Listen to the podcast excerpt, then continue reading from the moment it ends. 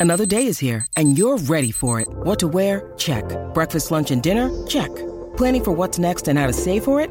That's where Bank of America can help. For your financial to-dos, Bank of America has experts ready to help get you closer to your goals. Get started at one of our local financial centers or 24-7 in our mobile banking app. Find a location near you at bankofamerica.com slash talk to us. What would you like the power to do? Mobile banking requires downloading the app and is only available for select devices. Message and data rates may apply. Bank of America and a member FDIC.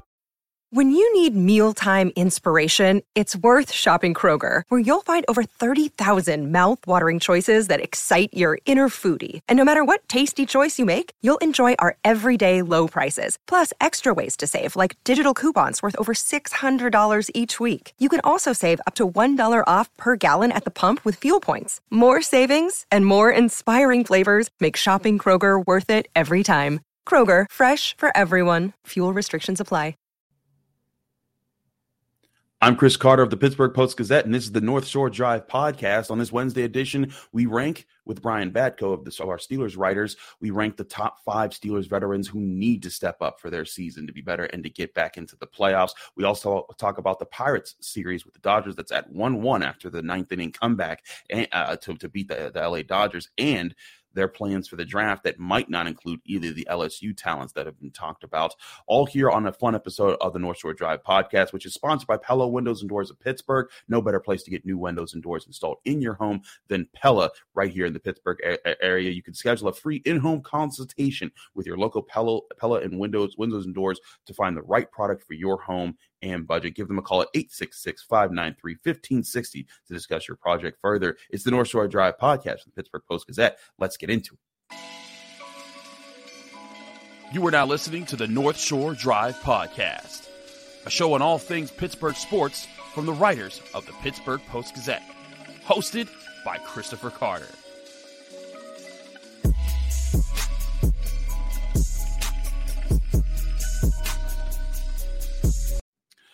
Hello, welcome to the North Shore Drive podcast. I'm your host, Chris Carter. As we do, always do, we have our Monday, Wednesday, and Friday episodes that you can find from the Pittsburgh Post Gazette on your favorite podcasting apps and on YouTube. Like this video if you enjoy it. Subscribe to this YouTube channel to get all of your daily Monday through for oh, excuse me, your dollar daily Monday through Friday content, but the Monday, Wednesday, Friday episodes of the North Shore Drive podcast, where we talk to all of our different Pittsburgh sports writers about the different teams here. We're gonna we, we're gonna double up on Steelers today with Brian Batko, one of our great Steelers writers here. We'll have Andrew. Destin going on in a little bit, talking about the Pirates and the Dodgers series and what's been going on there. But Brian, I want to take some time with you as we are now what three weeks away from when the Steelers report to training camp and there'll be a lot of talk about the rookies this year, but I wanted to talk to you about some of the veterans and what veterans need to step up this year. We can get into predicting who will take a big step up this year from their roles last year. But guys who were on the team last year, we're going to give you our top five players who need to step up for the Steelers season to go the right way this year. Brian, Chris, I like framing it as we're, we're three weeks from report day. So we've got yeah. a top five of guys who better report for duty when the season comes around. Is that yes, a good podcast gimmick? Yes, totally. They they better report, or else. Uh, yes. But uh, uh, but no, but seriously, this is a team where I think there's a lot of established roles already. They have guys who are superstars, guys that are defined. You know, Cam Heyward, Minkah Fitzpatrick, T.J. Watt. Uh, the, the, there's all these guys who have they they have kind of their role. They've been great elite players for the for the team for years now. But there's younger guys and even some older guys who've been added to the roster over the past few years, and they've done well to get this team where I think they, they want to be by the end of the season, and that's being a playoff team who's definitely improved from just being nine and eight, getting nine wins the last two years. Um, I think that a big part of this is they, they need certain veterans to step up, and that's where we made this list. Brian, kick us off here. We're doing a top five list. We're going to give you our first few in the first segment here, and we'll finish off the list in the second segment. Give me your number five veteran that you think needs to take the biggest jump here. Yeah, I'll just preface this by saying, you know, I'm, I'm not going to pick any of the studs on this team. I think guys like TJ Watt, Cam Heyward, Minkah Fitzpatrick, I'd even probably put Alex Highsmith now in this yeah, category. You know, I, I think they need to keep doing what they're doing for the most part. You can always play better, obviously. TJ Watt could win Defensive Player of the Year again and lead the league in sacks again, but uh, I don't think his his production is really much of an issue. So I'm going to kind of narrow this down to the players who are sort of uh, middling at this point, who have something to prove more or less. And I was very tempted to go with one of the guys in the kicking game in Chris Boswell or Pressley Harvin for my number five spot. But in an ideal world, if the following players are better this year, you won't need as much from your kicker settling for field goals. You won't need your punter to play the field position game. Uh, you'll just be a better team overall. So with number five, I am going to go with uh, Isaiah Loudermilk as a Ooh. backup defensive lineman.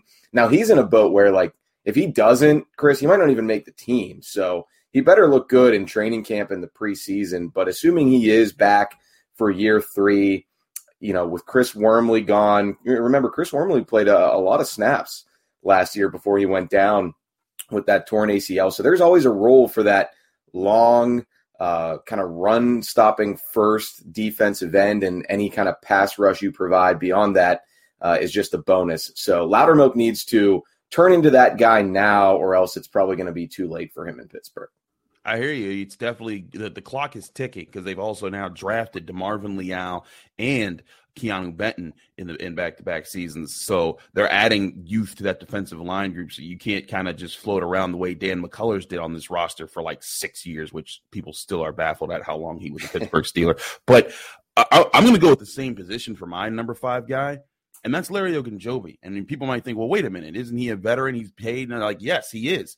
But last year, Larry Ogunjobi only had like one and a half, two sacks, and partially because he came into the season hurt. That was the whole reason he got to the Steelers because he couldn't pass a physical with the Bears when they signed him. He didn't practice through much of training camp, and it took him a while to kind of get into his groove. But if the Steelers can get Larry Ogunjobi to be a serious one-two punch with Cam Heyward up the middle, I think it changes a lot about what what they what they do on defense and both stopping the run and if both are serious pass rushing threats on the interior, offensive lines are going to have a lot of problems. And it's mm-hmm. going to create a similar problem to what they've been trying to solve since they haven't gotten Stephon Tuitt back when he got injured in 2020 and then retired afterwards. But the the the idea of a four man front where every single guy could respectively command a double team. You got to double team Cam Heyward. If you don't, you're risking you're risking the, the chance for him to wreck your play. The same thing went for Bud Dupree and Stephon Tuitt and TJ Watt since Tuitt's been gone, they haven't really had that interior presence there. Alex Highsmith, I think, is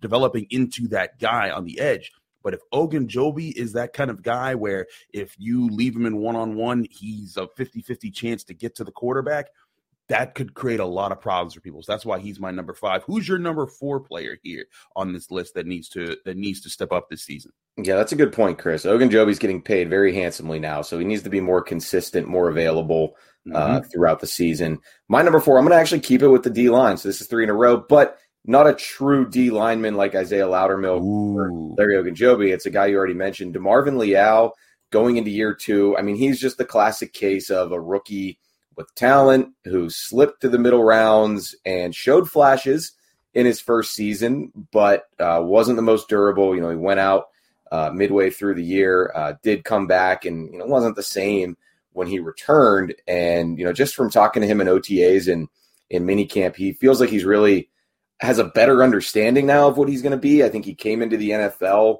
kind of asking of himself the same questions that fans were asking and media were asking. What are you? Are you a t- just a pure tweener? Are you an inside guy here? Are you going to be able to line up more often on the edge and, and be a pass rusher? He feels like he is just all of the above and is a unique player for the Steelers in that regard. So if that's the case, uh, you better be able to to provide some juice no matter where you're playing, whether you're a true hand in the dirt uh, five technique or if you're subbing in occasionally for TJ Watt or Alex Highsmith at you know quote unquote outside linebacker, or if they're kind of coming up with a package just for you, uh, if you mm-hmm. want to call it a big nickel or uh, or whatever um, you know you consider that. So Leal's a guy who uh, he he can really help this defense. I think find kind of a different groove uh, if, if he puts all of his athleticism and power on display. I hear you on that. I, think that I, like I like DeMarvin Leal a lot as a player. I think that the way that he uses his hands was was really sharp last year, but he knows that he can improve. We talked about that during mini camp and OTAs. I think that he's in a position to improve, and how the Steelers use him could be in a lot of different ways. My number four guy, and this guy might be higher up your list, but I'm putting Diontae Johnson here, and because he didn't score any touchdowns last year. Granted, not all his fault because of the quarterback situation and how the offense was constructed, but I just look at Diontae Johnson as a guy who has this untapped potential over the past four years of his career.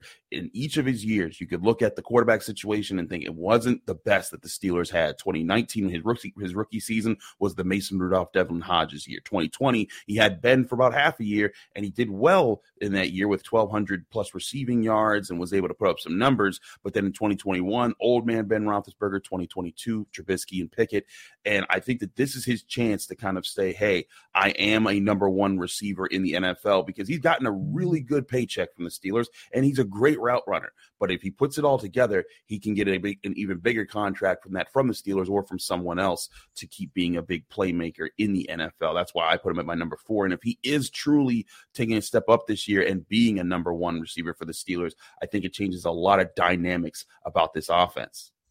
I actually don't have Diontae Johnson on my list. So, Whoa! Okay. Like in, in my reasoning for it, Chris, is I think this is basically just who he is. You know, solid he's found some consistency as kind of just a possession receiver at this point. And I think, you know, the touchdown luck, such as it is, you know, that's a little bit difficult to predict from year to year. I just don't ever see him being a huge touchdown maker. I think he's somebody who's more helpful to you between the 20s. And there are other guys on this roster who can help manufacture touchdowns in the red zone and close to the end zone. And I'm going to get to uh, at least one of them in my remaining three.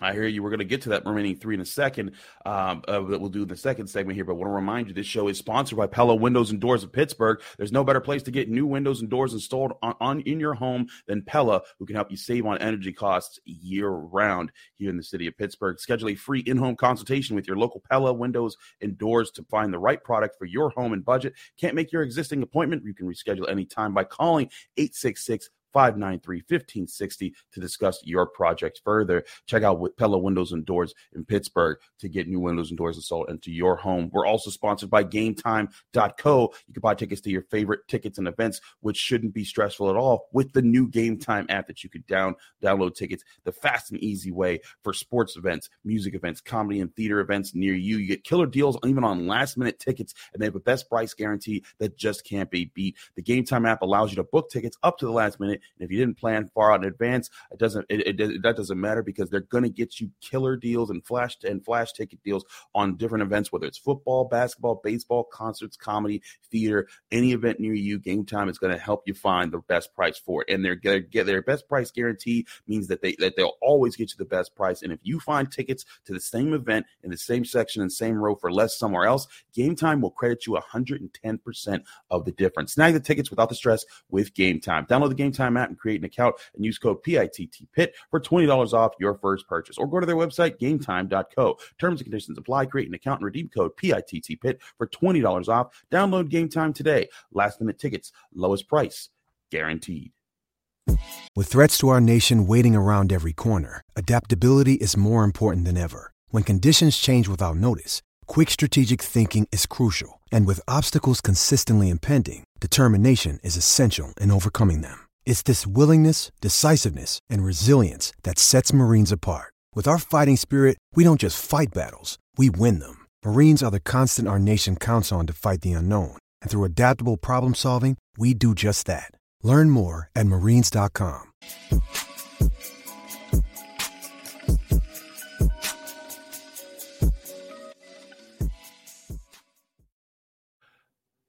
Back here on the North Shore Drive podcast, Chris Carter, Brian Batko, Pittsburgh Post Gazette. We're, all, we're breaking things down. We're finishing up our top five Steelers vets who need to step up here. We've given you our five and our fours. Now it's time to go with our to, to go to our third player that we see here. Brian, who's number three on your list of who needs to step up? Yeah, like I said at the end of last segment, I, I do think that Diontae Johnson has kind of plateaued to a degree, mm. and you know we've seen this. We've seen several iterations of the Steelers' offense with him in it now, and I think he's brought the same traits most of the time. But here's a guy that I think uh, has not plateaued at all in the NFL and, and, can really reach a pretty high peak if he if he puts it all together. And that's George Pickens. Ooh. You know, one of the biggest issues that I saw for this offense in 2022 was just can we force feed this guy the ball a little bit more? Um, mm-hmm. Um, good things tend to happen when you put it anywhere in George Pickens' zip code, uh, maybe even his area code uh, out here on the on the football field, throwing down the sideline. I think getting him more involved as a red zone presence because if you can make a contested catch uh, at the 50, you can make a contested catch in the back corner of the end zone. So uh, he's a guy that I mean, it's it's not uh, any sort of unique take here, but I just think he's the most talented wide receiver on this offense, even more so than Diontae Johnson. And I think he's got to be a bigger piece of emphasis, a bigger focal point for Kenny Pickett, Matt Canada, and company this season. Uh, you know what? I think our three, two, and one I all be the exact same if, if that if he's your number three because George Pickens is my three as well, and I agree. There were so many times last year where I was just saying, could you throw the ball to George Pickens on first down? Because just the, the, the ability that he has to stretch the field with his ability to go up and get the football, it would give Kenny Pickett a chance to kind of take a bigger shot downfield and put some balance more into this offense. And I agree part of this isn't just about George Pickens stepping up. It's about his role in this offense taking a step up and being that he gets more targets, more opportunities, and, and at different points too. Don't make him just a guy that you throw to on third down. Make him a guy that that's in, that could be involved in the early part of your down and distance mm-hmm. situations, so the defenses have to honor him as a, him as a playmaking threat, uh, and that kind of takes the attention off your ability to run the ball on first down. So I agree with you there. And it's just amazing number- to go back and look at his game log from his rookie year and yeah. see how inconsistently he was involved. I mean that that needs to change. Um, and but hey, part of it too is on him to get some more separation. Uh, make sure he separation. is make sure he's getting himself open uh, a little bit more than he did as a rookie. Even though, again, like we both just talked about, even when he's covered, he's not really covered a lot of the time. Right, and but but if he could get that separation and still win those com- combat combat combat catches, I really think that that puts a lot of different different perspective into him, and he can be that explosive playmaker. Who, if in three years' time, he's you know he it's time for him to get his new new deal.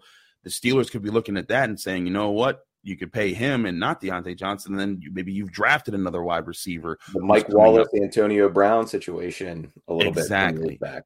Exactly. That's where that's where I think they go. But if he's your number three, does that mean Najee Harris is your number two? Yes, it does, Chris. Good we guess. same page. Good prediction. Um, yeah, I mean, here's another guy that just you know you you look at the counting numbers from his first couple years, and at the end of the day, they compute pretty well. They add up the back to back 1,000 yard seasons. That doesn't that benchmark doesn't mean as much now in the 17 game NFL schedule.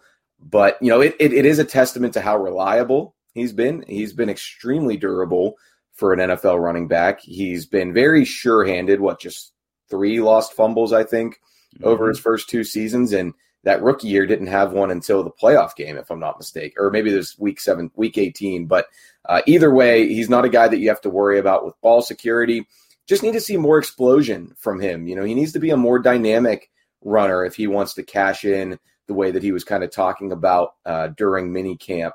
It's it's not just a matter of uh, you know the the running back market. It's also you got to be a really special player uh, to get a yeah. second contract at, at that position. And I haven't seen special from him yet. You know there were there were times for sure as a rookie uh, when the offensive line was so bad that he was getting hit by eight guys at, at the line of scrimmage. And mm-hmm. there were times in the second half of last year when the O line was better and he was doing more with it. Uh, now I think we need to see that kind of uh, rushing ability and receiving ability over the course of an entire season from Najee Harris. You know, you want to see more efficiency. Uh, you just want to see, a, I think, a little bit more of a home run hitting uh, ability. I know that wasn't his calling card coming out of Alabama, but at times you need to be able to find that hole and scamper away for 20, 30, 40, maybe even all the way to the end zone. No, I, I I hear you. If he, if he needs if he can contribute more plays like that, it'll be huge.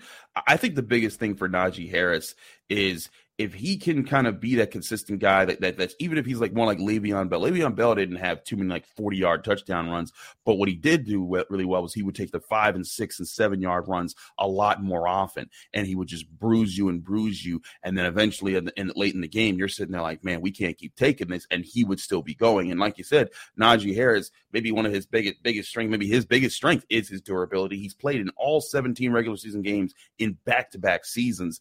That's very, that's very uh, rely that, that makes him reliable. And that's very important to an offense that wants to run the ball and be more physical than their opponents. So I, I agree with you there. But yeah, you could he, he could find way, more ways to be explosive, to find more ways to take kind of make some bigger plays. And part of that could be moving around a little bit more in the formation. You know, lining him up in the slot, letting him be that guy. You know, one thing that I think he did very well Alabama is he would always make the first guy miss. And if that first guy with the new Steelers offensive line and maybe an improved offense overall overall. If that first guy cannot be at the line of scrimmage, it can be if it can be two or three yards beyond the line of scrimmage, maybe then he makes that first guy miss or stiff arms him or whatever, and then he's getting to the four and five yard part before he's reaching the second defender, and then you know maybe being brought down there. And I think that that's why he's both he's both of our guys number two here. Yeah, the other part of that conversation too, at least for me, Chris, mm-hmm. Jaylen Warren's a nice player. He far exceeded expectations as an undrafted free agent.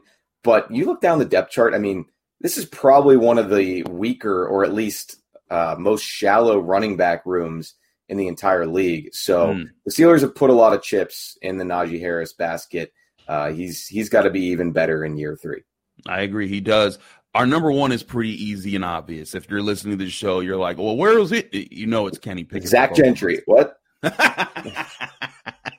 yes, totally. That's that's where the offense. He will open this offense up. Forget about forget about Darnell Washington, Pat Freiermuth. It's all about Zach Gentry. But no, but Kenny Pickett. It goes without saying that they need him to take a step up here. But I want to I, I want to say I want to ask you this, Brian. What is the likelihood of him taking a step here up here, and what does that even look like statistically? Like if you're thinking about just what you want to see from Kenny Pickett uh, th- this this upcoming season, uh, comparing it to where where they where they were last year. I'll just read out his stats quickly. He threw for 2,400 yards, uh, seven touchdowns, nine interceptions, with a passer rating of uh, 76.7. Where do you want to see him with a with a full season now and having some experience under his belt? I think much like Najee Harris, it's going to be more of an efficiency thing for me with Kenny Pickett, and that's because this is built to be a balanced offense, if not even a run first offense. You know, I don't think that he's going to be winging the ball all around the yard. Now, they were content to let him throw a lot of times as a rookie, but also game script factored into that uh, with a lot of those uh, box scores for Kenny Pickett, where they were playing catch up and really had no choice uh, but to throw the ball early and often. So that I think you've got to get away from that to a degree, and you know you've you've got to continue to play mis- the mistake free football that he did down the stretch, just one pick after the bye. But cu- couple that with hitting some more of those big strike plays down the field so that you aren't trying to nickel and dime a defense in every single game for 12, 13, 14 play drives, because that's when things can go wrong or you just run out of gas and you end up settling for three. So, uh, you know, certainly more of the deep ball ability uh, will help him unlock that. And he's got to continue to be somebody who, you know relies on that clutch gene, but also play that way in the first, second, and third quarter too. Don't save mm-hmm. it for the fourth quarter in the last two minutes where you know you're on the razor's edge of winning, and if if you get sacked by Jason Pierre-Paul, you don't beat the Ravens in that game. So that to me is is the ultimate uh, key for Kenny Pickett, and it's the ultimate X factor for this team. Everywhere I go this time of the year when things are slow, Fourth of July cookouts. Uh, I was in Nashville over the weekend. Anybody who knows what I do wants to talk Steelers. It's always, how do you think Pickett's going to do? Can he step up? Can he be better? That's the uh, the huge question for this team. I don't think he's going to have to throw for 4,500 yards and put himself in the uh, Mahomes, Allen, Burrow discussion. That's not what the Steelers are asking him to do, but he needs to you know, ha- continue to have that clutch gene, but also be more consistent for the an entire 60 minutes. I, I, agree, and part of that, well, I think, we'll be seeing the field more consistently, knowing where to go with, with guys, and having that connection with guys to trust them in different spots. You saw it in flashes in his rookie season. You need to see it consistently in his second season. I agree entirely, Brian. There's our top five Steelers veterans who need who need to improve this year the most for the Steelers for them to have a better season. We'll have more topics coming your way here on the Pittsburgh Steelers. Thanks again, Brian, for holding it down here. Can't believe we're three Wednesday. weeks. We're three weeks from training camp, Chris. Three it weeks, baby. Coming too fast or too slow, I guess. outlet, listen, it's coming too fast for the part of my life where I get to take a little bit more of a relax, a relaxing day, but it can come a lot faster for the part of my life where I'm working and I need to come up with more topics. Uh, but in all seriousness, thanks again to Brian Batko. We're going to talk Pirates with Andrew Destin in a minute here on the North Shore Drive podcast. Stick with us. We'll be right back.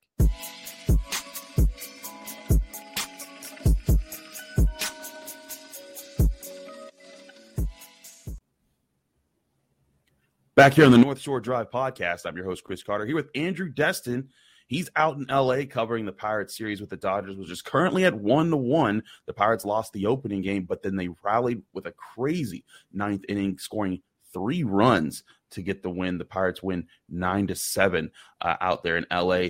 Uh, but Andrew, there was some controversy on top of the excitement of a, a late inning rally. There was a there was some controversy uh, with some of the strikeouts that this, that the Pirates got in the bottom of the ninth uh, when the Dodgers were trying to come back. Can you break us down one how this comeback happened, and then what was the controversy here that two people were talking about?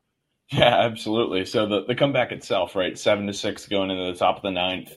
Um, you know, crowd of over 51,000 people there, all going nuts. You know, post game fireworks there in Chavez Ravine at Dodger Stadium.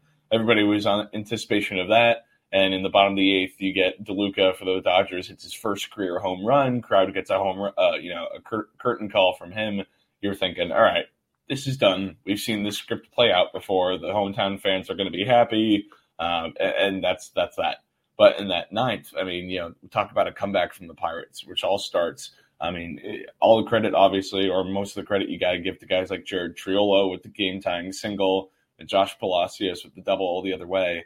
Um, but for me, it really all started with an at bat from Jack Suwinski with the count 3 2, took mm. a tough cutter on the inside corner, had worked the count full.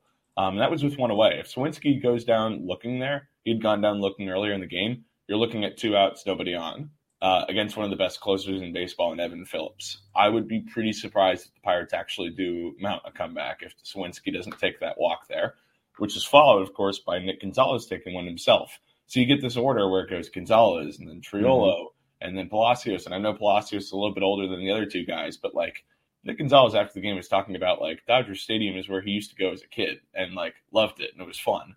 And he's like, this is exciting. This is great. And it's like, mm-hmm. we forget that it's only been a week or two weeks of these guys. They're so young, and yet they're performing on the big stages. And this, you could argue, is one of, if not the biggest stage in baseball, at least on the western side of the country. Um, you know, that's the pinnacle when you talk about like cool baseball moments, World Baseball Classic, World Series games, you know, moments in baseball history. Obviously, this is just a July 4th game between the Pirates and Dodgers, but like, these players recognize that. They know that this means a little bit more than just one of 162. And then in that bottom of the ninth, I mean, Bednar talked about proving a guy's value after he gets brought uh, put on the All Star game roster. Gets two outs in the eighth inning to keep it a one run game. Gets three, a little bit shaky there, and then uh, to finally to get to your point, Chris, of the the controversial strikeout. Uh, Miguel Vargas pinch hits there, uh, or he had entered as a late replacement for the Dodgers. Uh, three pitches, swung at one, took two. All three were not strikes, according to Statcast. All up and outside, out of the Dang. strike zone. So um, I'll, I'll, put it this way: uh, on my drive back to the hotel here in Los Angeles, uh, the local radio affiliates none none too pleased uh, with, with, with, the called strikes. I'm sure Pirates fans will enjoy them, but uh, the I'm sure the calls for robot umps were a little bit louder in Los Angeles. Yeah, think a little bit. but the funny thing about it is this that happens, right? And it's uh you know, Vargas goes down looking, Pirates celebrate on the field, and I don't think I saw a single fan move because you got the post game fireworks. So you got fifty one wow. so you got fifty one thousand people there who are absolutely livid with the call. And we're walking down to get to the clubhouse, and I was like, "This is the easiest they've ever had it getting to a clubhouse. Like, there's, there's no crowd to surface through. There's nothing like that." And the chorus of boos is raining down in the PA system. Um, and fireworks will begin in five minutes. Like, what a scene! What what a Fourth of July! What a scene in LA! That had to be wild, man. I, I, will say this: that is one of the more underrated challenges of, of beat reporting uh, at at, uh, at Acrisure Stadium. one thing that happens is that like if you miss the boat of before the two minute warning at the end of a uh, at the end of a Steelers game, you have to wait on the elevators that take you down. So if you if you, if you unless you don't want to wait for those elevators to finish well after the game, you have to run down the steps, and you're dealing with an exiting Steelers crowd. If they've lost, they're ticked. If they win, they're drunk and they're happy, and it's just it's it, it could be a it could be a challenge. And when you're on the road, it's just as crazy, if not even a little bit more sometimes. So that had to be that was a small blessing for you that everyone was kind of standing there for fireworks. Oh, it was beautiful, man. Small blessing. And then I come back from clubhouse. All the guys are jubilant. They're looking to get back to the team hotel, maybe celebrate or just get back to bed. Come back to start writing. Fireworks show still going on. That never wow. happens. Usually it's That's over crazy. by then. So right. Yeah, I got to well, enjoy that for a few minutes, and then it's all right. Back to writing and back to Buccos baseball. There we go. The Pirates one on one. They got two more games here, Wednesday and Thursday at the Dodgers. Bido and Oviedo to be on the mound for those games. Uh, and then uh, I believe they have what three games against the Diamondbacks, and then the All Star break will, will, be here. So that'll yeah. that'll be that. As it stands right now, they're forty and thirty five, back to third in the NL Central. So uh, technically, they could get back to or above 500 with these last with these last few games here. Um, or no, they'd be back at 500 if they won all five straight. So there you go. So they they there'd be, there'd be that. Not that that will happen, but that's where they could be here. I want to take a step back though from talking about their place right now and do and talk about something with you that I talked about with Jason that you and Jason also talked about for the Post Gazette, and that's the upcoming plans with the MLB draft coming up this weekend. And all the buzz is about the Pirates right now. Everyone for the longest time it was Dylan Crews or Paul Skenes with one of the LSU guys, either the pitcher or the hitter and you know being taken at number one overall. And but Jason said it on on our Monday episode. You guys talked about it again on our on our Pirates episode that we do that we do here for the Post Gazette. But how likely is it that the Pirates actually do pass on either of those guys? And we'll get into the impact of that in your opinion. Yeah, I think there's a lot of factors at play here, and I think um, you know if you're holding me to truth serum, I would say that it's pretty 50 50 on which direction the Pirates go here. And that's not me saying 50% Crews, 50% Skenes. I'm saying Max Clark, the outfielder out of uh, high school, or a high school outfielder out of Indiana, very much could be in play here. Um, and I think that's a reality that Pirates fans maybe shouldn't be getting comfortable with, but be prepared for. Oh, um, boy. And I, I say that all to say that there's a lot of factors at play here, right? Um, one is that I do think the Pirates legitimately do like Clark and view him as a legitimate candidate alongside Skenes and Crews. But maybe the quiet part that isn't being said out loud is that there's the financial component to this, which is that with it being the number one pick, Pirates are going to have to dish out a lot of money to whoever goes number one. They've done that before two years ago to Davis and saved a little bit of money. This is a very, very different draft in 2021. Let us preface with that. However, it's been made pretty clear that Crews is going to command top dollar in terms of the signing bonus. Skenes probably isn't going to be that far behind. And we don't know what the negotiations behind the scenes are looking like in terms of whether these guys are excited about the prospect of playing for the Pirates, if they're trying to avoid it. Like, that's some stuff that I, I'm not privy to that kind of information. But given those components, I'm not saying I agree or condone the the uh, the conduct from the Pirates when it comes to this draft. But I'm saying that there's some rationale to this that could lead to it not being Skenes or Crews. Again, it's just one pick, it's just one draft, but come on, we know that this is a little bit more impactful. This is one one we're talking about. We've seen what Henry Davis has done since coming up to the bigs. You can only imagine what kind of an impact a guy like Crews or Skenes could have. Clark, probably three or four years away, given he's a high school outfielder. So uh, there, there's a lot of there's a lot at play here, Chris, and it seems like all cards are on the table well, that's one thing I wanted to also add in about is about like if those guys get if, if they draft one of the LSU guys, those guys are playing soon. And this is a core that I think the Pirates are building with Oneil Cruz, with Henry Davis, with Brian Hayes, with Bryan Reynolds, with the guys that they have right now. Mitch Keller's still here while he can be here before he gets paid big money to go some somewhere else, most likely. There is a small window here. And I really think that, you know, that is part of why people are going to be very frustrated if the Pirates don't go with one of those LSU guys and go with a high school kid. Even if Max Clark in three to four years becomes another uh, becomes a superstar for them and be like, great. But if if, if Crews and or and or Skenes can be superstars right now, uh, or, or, at least in the, in, another, in the next year or so, people are going to be very frustrated in this town if the Pirates aren't you know in the playoffs during those during those couple seasons, and they're going and they see those guys somewhere else shining bright and create and creating great moments for other ball clubs, and it'll be a, it'll look like another. Well, the Pirates blew this one yet again in a time where like I think this is a very crucial point for this organization to be winning over fans to say, hey, we are back. You know, people and people have shown up. There have been some well attended baseball games this year because of the the hype that they built in April. They've brought Kutch back. There's been some some hope and belief there, but they got to keep building on it. And you know, uh, um, uh, unless they think Max Clark is the best is the best player that they're gonna that they're gonna act they can actually draft here, I, I get the, the the argument about money and payments and things like that, but th- this is supposed to be a point where the Pirates are past now, and that they can go get the guys that are actually going to make the team better. Right. And I, I, think you bring up a good point there of that this shouldn't be a money conscious driven decision. And that leads to the count, not the counterpoint, but the additional point of if the Pirates do believe that Clark is the better talent, then that's an entirely different conversation, right? Then that's we need to get into player evaluation, player development. Um, you know, and, and if you look at the outfield prospects that the Pirates have brought up over the years, um, they've done a fairly good job of that, right? Over the last decade with your guys you can go back to the McCutchens, the Martes. Maybe Polanco didn't work out as well as you'd like, but there was some good track record there. Um, Bryan Reynolds, for instance, is another one.